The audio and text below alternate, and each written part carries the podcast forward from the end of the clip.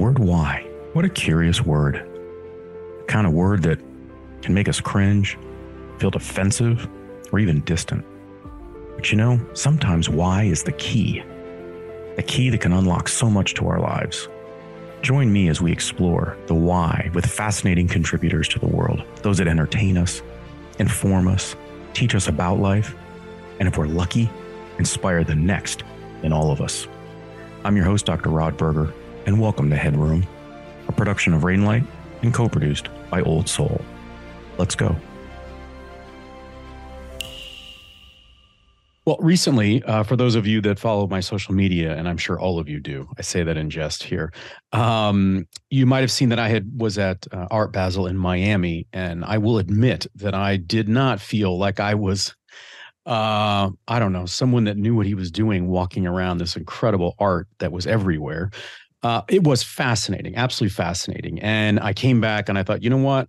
I would really love to learn a little bit more about sort of what's going on in the art scene with some innovative people.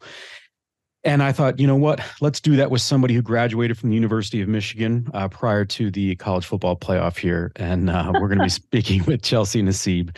She is the co founder of Tappan. Um, many of you in the art world know about Tappan. Uh, and, and, Chelsea and what she has done. Can you give me the, just give me the? Let's start here, Chelsea. Let's start with a ten thousand foot view, because as I was preparing for our discussion today, I will admit again, my second time here, feeling a little bit ignorant, thinking, well, how has this not already been sort of out there that when we think about the way in which someone like me or those that have great sort of deep knowledge in art can purchase art online? So give me the 10,000 foot view because I know you graduated. Maybe the prospects weren't terribly sort of where you wanted them. And you said, I'm going to do something about this. Yeah. So when I I graduated and I wanted to be an artist, um, I started selling my work, doing having shows, and just felt like the path to success wasn't very clear. I also felt like connecting artists and collectors, um, there was a, a real gap in the market. At the time, this is like 2010, the art world said that they would never go online. Um, and just being young, um, I I felt and like unafraid. That. Right. yeah, exactly. Well, that's crazy. Of course, it's going to go online. Um, and so let's try with a proof of concept. So, um, out of art school, got uh, a bunch of friends who were full time artists pursuing the full time career. Um, let's see if we get their work online, if we if people will buy artwork online. And 10 years and a full pandemic the whole art world went online and, and everybody's joined us in in this space um, but but um, we were happy to have you know figured out the kinks along the way okay so let's talk about some basic challenges. I mean i'm thinking about everything from i mean you're dealing with i can only imagine when they initially said in 2010 like we're not going online right? Because i think right. again people think of art as reflecting like in essence there's no middle ground. If i think about a starving artist and a painter right we see that in hollywood but then we see mm-hmm. the people that mm-hmm. buy the art and that it, we're talking about two different classes of people at least from a sort of a, a storytelling perspective. Sure and it seems like you're sort of combining those those lives right yeah. in some fashion that allows then for the sort of the common folk or or art follower right uh, enthusiast to be able to then purchase that art was it harder to convince the buyer or the artist? The artist at first. The artist. Um, at first. At first. So there's so many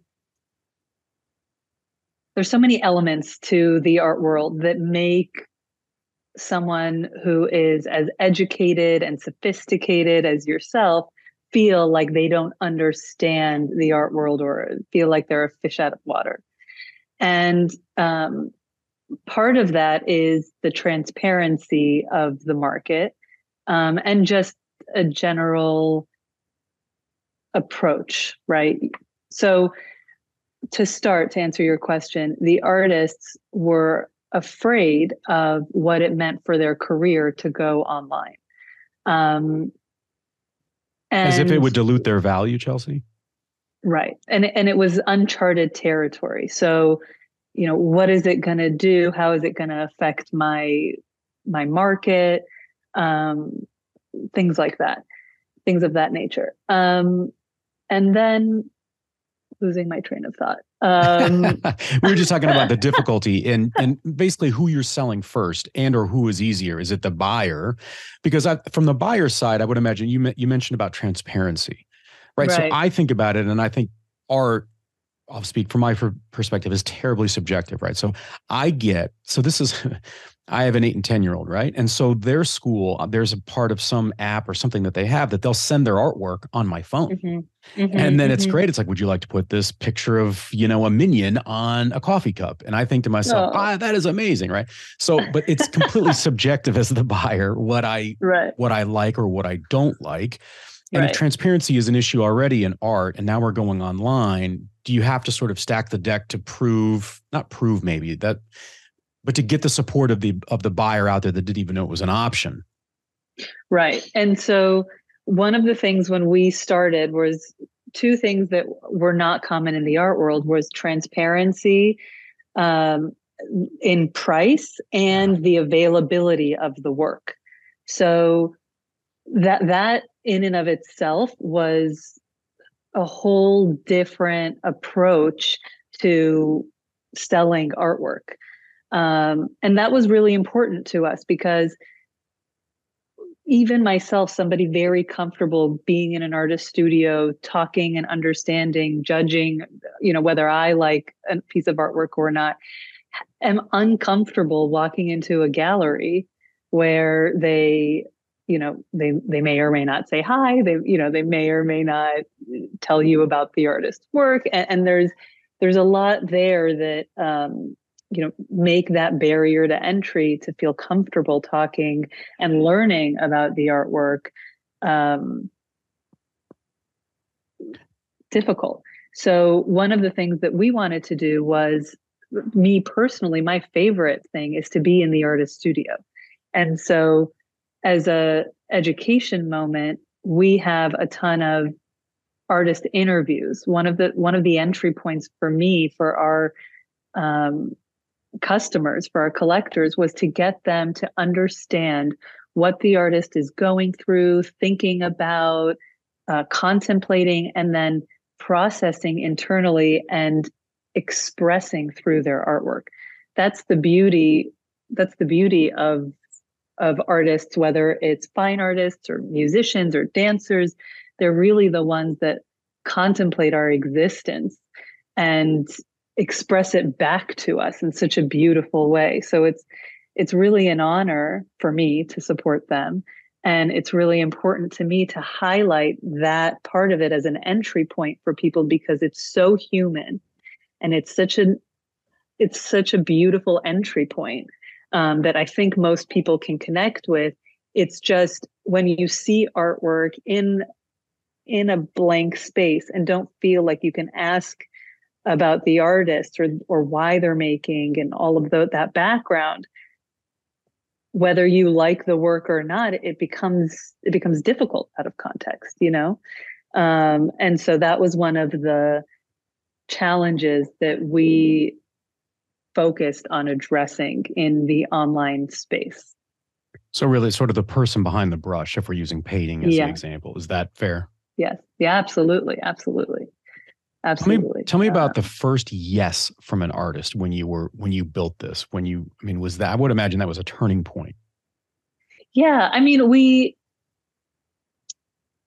Yeah, uh, there were there were artists who were uh, immediate yeses. There were artists who had to contemplate and go back and, and then come back.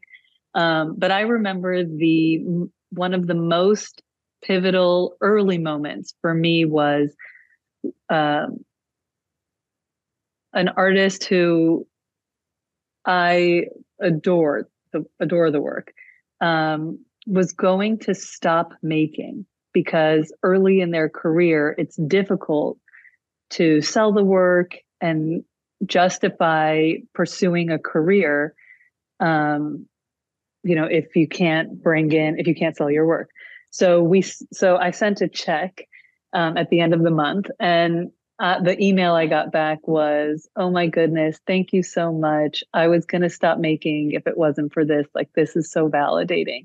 And he went on to to show in the Hermes collection and major galleries in New York, and and that's um, that was like my one of my favorite early earliest moments. That's an amazing story. I can only imagine an artist and those of us that have known artists. Uh, and I'm, i appreciate that you brought up art in many different forms, right? Right. Um, because it is really difficult to figure out how do they basically sustain themselves so that they can be creative and that we can enjoy um, the way in which they think and the way in which they express themselves. How do you, Chelsea, think about your role in all of this?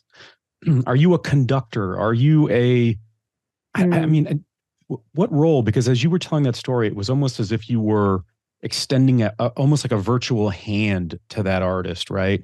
And bringing them into a safe space kind of a thing. So, how do you think of yourself?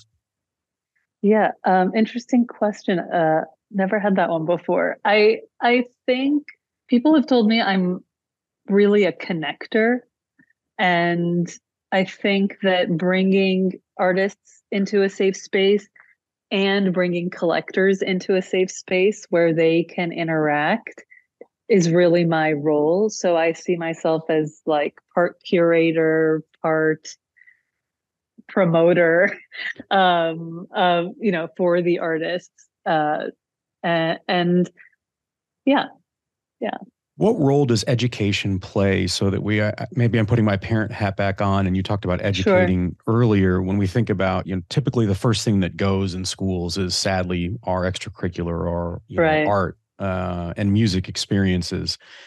Yeah. Eh, can, can, we can we extrapolate something from the world that you have built um, and that you're promoting? Uh, i like that you said that even with a smile. It's not that you're promoting like a boxing or something like that but right but there's this mix of sort of uh, of music and promoting you know art of all kinds but how can we help this get out in a way in which ex- gets younger people to even pay attention to art in a very different way where they're maybe not able to go to a gallery right? They don't live in new york city or they're not near right. art basel once a year kind of a thing. Right right. Yeah i think one of the things uh, that i've liked to say over the years um, as part of our mission is to bring art back into the common conversation. You know, I, I think that um, it it used to be um, art and sciences were what people discussed, and and now it's been uh, replaced with a lot of media and all of that. Um, but I, I think that most artists if you ask them and and there's a famous quote by picasso about it something similar. It says you know you ask a painter when did they start? And you know the answer is everybody as a child is creative. And some people stop and some people keep going. I just kept going. And i i think that there's a lot of room for conversation around creativity and, education. It could be problem solving or um, anything of the sort, but keeping keeping that dialogue open for kids be, since they're already there um, would be would be my approach. Um, we share a lot of education through like interviews on the site um, about the artist and, and their journey. And a lot of them are very self reflective. You know, whether somebody dealt with synesthesia, you'll see that in the work. If they were dyslexic, you'll see that in the work. If they lost parents, you'll see that in the work. If they're into environmentalism, you, you can read that and see that in the work. Um, and so, whatever somebody's interested in, whatever somebody's going through as a human experience, um, that can be expressed in a creative way. So, I think today we, in schools at least, it's a lot of memorizing and regurgitating. But if we, you know, had, you know, in an ideal world, the opportunity to express ourselves and problem solve creatively, it could look very different. Headroom is produced by Old Soul a one stop marketing agency that understands the power of brand and nuance. Reach out to my guy Matt at Old Soul and supercharge your brand and content strategy. That's Old Soul. Shoot Matt a note at aoldsoul.com. That's A O L D S O U L.com. And now, back to our guest. Yeah. The comfortability with the unknown. Uh, help me understand or walk me through what we should be expecting with the digital art world. I keep seeing all these stories and you know these, and I may may not even be describing that correctly, but it's basically art that is created digitally. Um, Is there going to be an impact on the way in which you operate? How should we understand it? It feels like it's leaning into this NFT space. I mean, there's just right, right, new right. world out there, and I don't know how right. that's impacting you in the way in which you think about the physical art piece. Yeah, I, I think um, the metaverse and Web three is definitely something that's coming. Um, I like to think of NFTs and the digital and the making of digital work is as a um, as a new tool, as a new medium, sort of like when photography came on the scene and painters were like, "What do I do with this technology?" right? It's kind of the same way. If um, if it's core to an artist's practice, um, then it then it makes sense, and if it doesn't, it doesn't. One of the ways that it doesn't mean it doesn't need to be forced. In other words, um, one of the ways that we're using the technology um, on the blockchain uh, and with NFTs that we think is really powerful, that I think is really powerful, is that we sell NFT COAs. So um, NFTs are non fungible tokens, and COAs are certificates of authenticity. Today, in the art world, when you buy a piece, it'll come with its provenance, right? So, this is when it was made, this is who made it, like, so that they're authenticating the work. A lot of forgery and confusion down the line can come from that because it is um, forgeable. But if it's if it's been on the blockchain, there is no possibility of there's no question of whether that's the original piece. And in the smart contract of that NFT, we have put in a royalty so that every time that piece is traded, the artist will get 10% of the sale price. Um, and so we think that that's. I would imagine really, that's new, right? That's innovative. I don't. Yeah, that's very new, very innovative, um, and really needs the entire art market to buy into the concept for it to work. Um, What's been the response to that? Very good. I mean, especially from the artists, it could be life changing, right? Because today they sell it one time and the record auction prices that people see, the artist doesn't get a piece of those sales. So if it were required that things traded on the blockchain and an artist got 10% of that sale every time, that would be that would be incredible. That would be life changing for them it's like selling real estate, right? I mean, the house. I mean, every time you sell it, right, the bank. I mean, you, they're still getting their their percentage on on the back end. When you look at other industries, especially in art, I, maybe it's because I just saw the playlist, the story about Spotify. Um, how mm-hmm. much do you take from those? Of course, they're not direct examples um, to what you're doing, but you know, Spotify was looking at how do we create something that is open to the world? How do we how do we support the artist? Um, this feels like with the NFT and the COA sort of approach that it very much is. It's almost like a 2.0 version um, of what Spotify was doing, but in the art world. Do you look at what other industries are doing? Is that helpful for you? Sure. Yeah, absolutely. I mean, the whole idea of a royalty comes from you know music. So um, for us, music, entertainment, all of that, that doesn't really exist in the art world. Um, but you know maybe in the future or starting now so do you we were talking earlier about how you think of yourself in this space, right? I would Mhm. imagine you're a staunch defender of the artist. That that takes may that may be the primary sort of role that you take. That you are defender in chief. That sounds Mhm. probably very uh, hyperbolic. yeah, I do you feel that?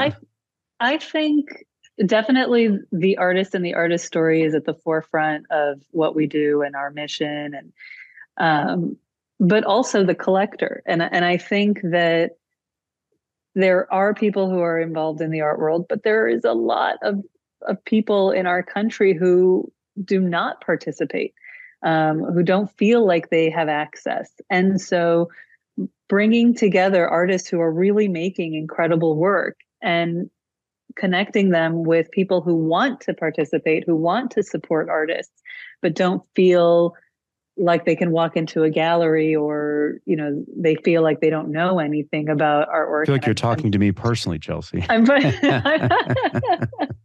I mean, you're just not alone. It's there's just so many people who feel just like you. As soon as someone finds out what I do, you know, they're like, "Oh, you know, I don't know anything about art. Oh, I'd you love become to learn, intimidating, right?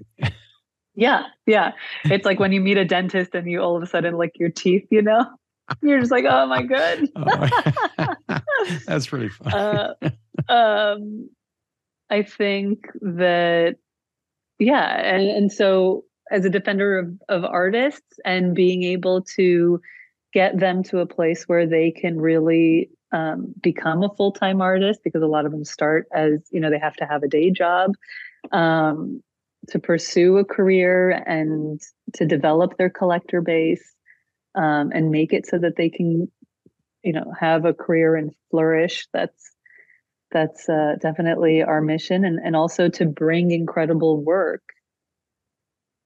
to people who who want to engage with it in a way that they haven't before like if you think about it there there is a national brand of almost every industry right?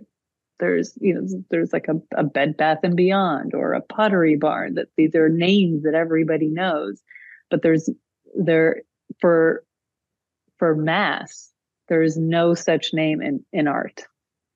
Obviously there's gagosian there is sotheby's and christie's at the high end. Um, but that's not catering to the majority of the people Let's pivot to your story a little bit. Um, tell me about being a female entrepreneur in the art world. Are you are you sitting at a very crowded table, or are you sitting as a party of one or a few? I think there are a lot of powerful women in the art world, um, but nobody is doing something quite like we are, um, bringing the quality of the top to with with the accessibility of of the bottom, right? So that um, we can meet people where they need to be. Um, yeah, I I think being a female CEO has it's been a learning curve, but ultimately a What surprises? Surprises. Yeah. What what what assumptions did you make early on that were either disheartening because you thought, my goodness, it's you know 2011, 20 whatever it is, and you're still battling something that you thought potentially was already solved.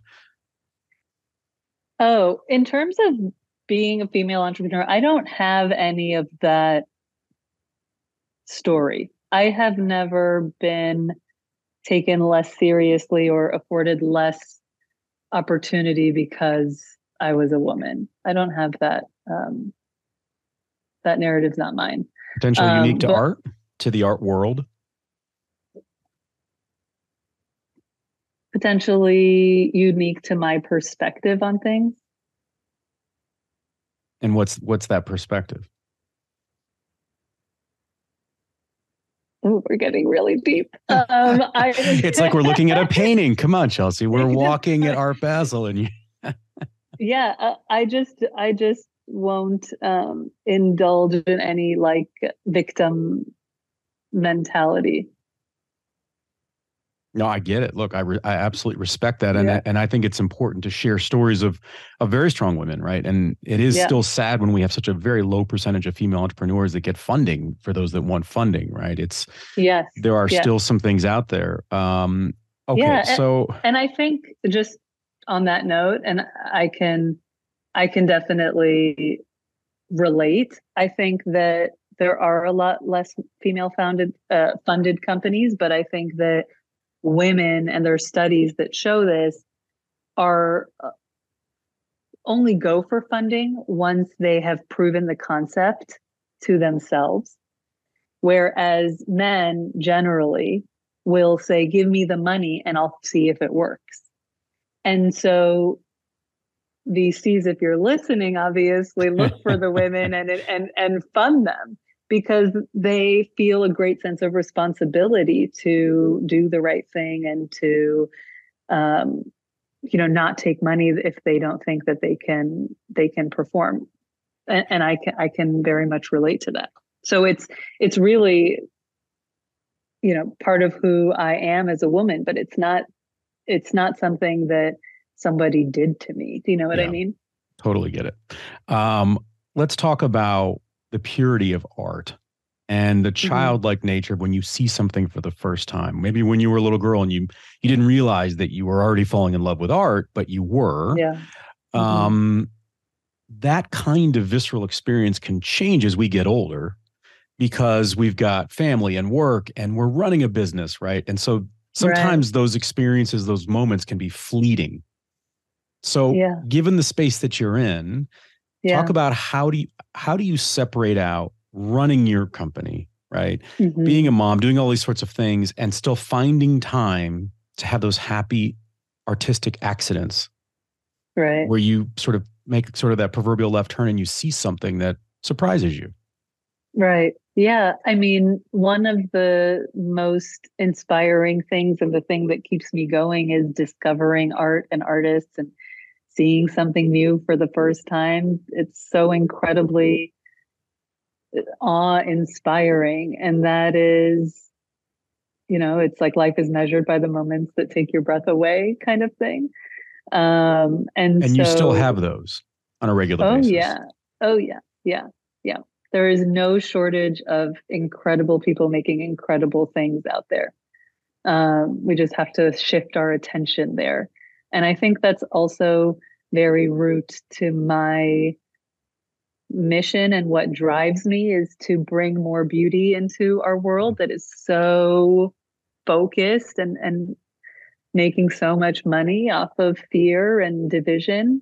Um is it become harder with the with the i mean think about all the art pieces that you've seen in your lifetime right and yeah. it's like someone who is in the movie business. You always wonder, can they go to a movie and enjoy it for the same reasons they did that got them into the profession? Because you just know you know too much, or so much. you right, yeah, you you might know mm. how something was produced, or you know a little bit about the artist. Right. Have you gotten, I guess, better, or have you gotten to a point where you can thread that needle in a way that you can then very sort of authentically experience the art without the prejudice or the bias that I think most you may be superhuman. I'm going to leave it the window opens. Lever. um, yes, because I think there is there is a critical eye that's like, okay, this is good versus this person needs to be developed. But then there's also this is a very human experience and expression. And there's always beauty in that. There's always beauty in the vulnerability that somebody is putting into their work and then sharing publicly. Um, and so that is probably how I would divide those is, you know, is it, you know, from a from a critical place versus a human connection and an inspiring place. Let's close with this. So you've you've crossed your first decade here. Um, yeah what's next? Um, you know, it's. Do you think bigger, bolder? Uh, what yeah. what direction does your vision take you? Yeah, I think that we are poised to be that national brand that everybody um, feels like they can knows that they can go to for um, a truly safe and authentic art buying experience. Um, in come January, we'll be opening our first brick and mortar space in LA, right? Um, in LA, yeah, uh, on Melrose. So please come check us out, and um, and, and we'll see what that retail experience brings and and how how we unfold from there. Well, it's been a great pleasure to to spend some time with you. And I I said I think at the beginning, but sort of walked into this conversation a little bit intimidated because of the very reasons we were talking about with art. Right. Um, because I love art in different forms, and I I don't I haven't I don't have a trained eye, right? So it's fascinating to spend even just a little bit of time with someone who has that trained eye, and thankfully is protecting the art world for the future. So thank you on behalf of all lay people for what you're doing, Chelsea. Where should people go to either connect with you or to to uh, learn more about your company? Um, my handle is Chelsea underscore NN underscore and Tappan Collective. Um, at Tappan Collective is is our Instagram handle. Um, so that that's the best place. Well, keep up the wonderful work, and uh, I hope to visit you at the Melrose store in, in Thank LA. you, Rod. I don't know if yes. it'd be cool enough. Melrose, you got to be cool to be on. No, no, no. If we take nothing away from this conversation, Rod, it's that it's it's for everybody. It it's is. very it's it's for everybody. And yeah. check out the website. I, I was I found sat thought I had a certain amount of time to go through the website, and I kept going and looking and looking. Oh, good. Oh, good. Oh, good. Yeah, we try to do the um the curating for you so you feel like when you come to the site it's a safe space and, and yeah it was not feel- it did not feel intimidating. It felt actually incredibly welcoming. So continued success in all that you're doing. We want to root on the Thank chelsea you. nassibs of the world. Go to Tappan collective. I'm your host dr rod berger. Thanks for taking the plunge into headroom where we uncover the why behind the what and who impacting our lives. Headroom is a production of rainlight and co-produced by our friends at old soul I'm your host, Dr. Rod Berger, and this is Headroom.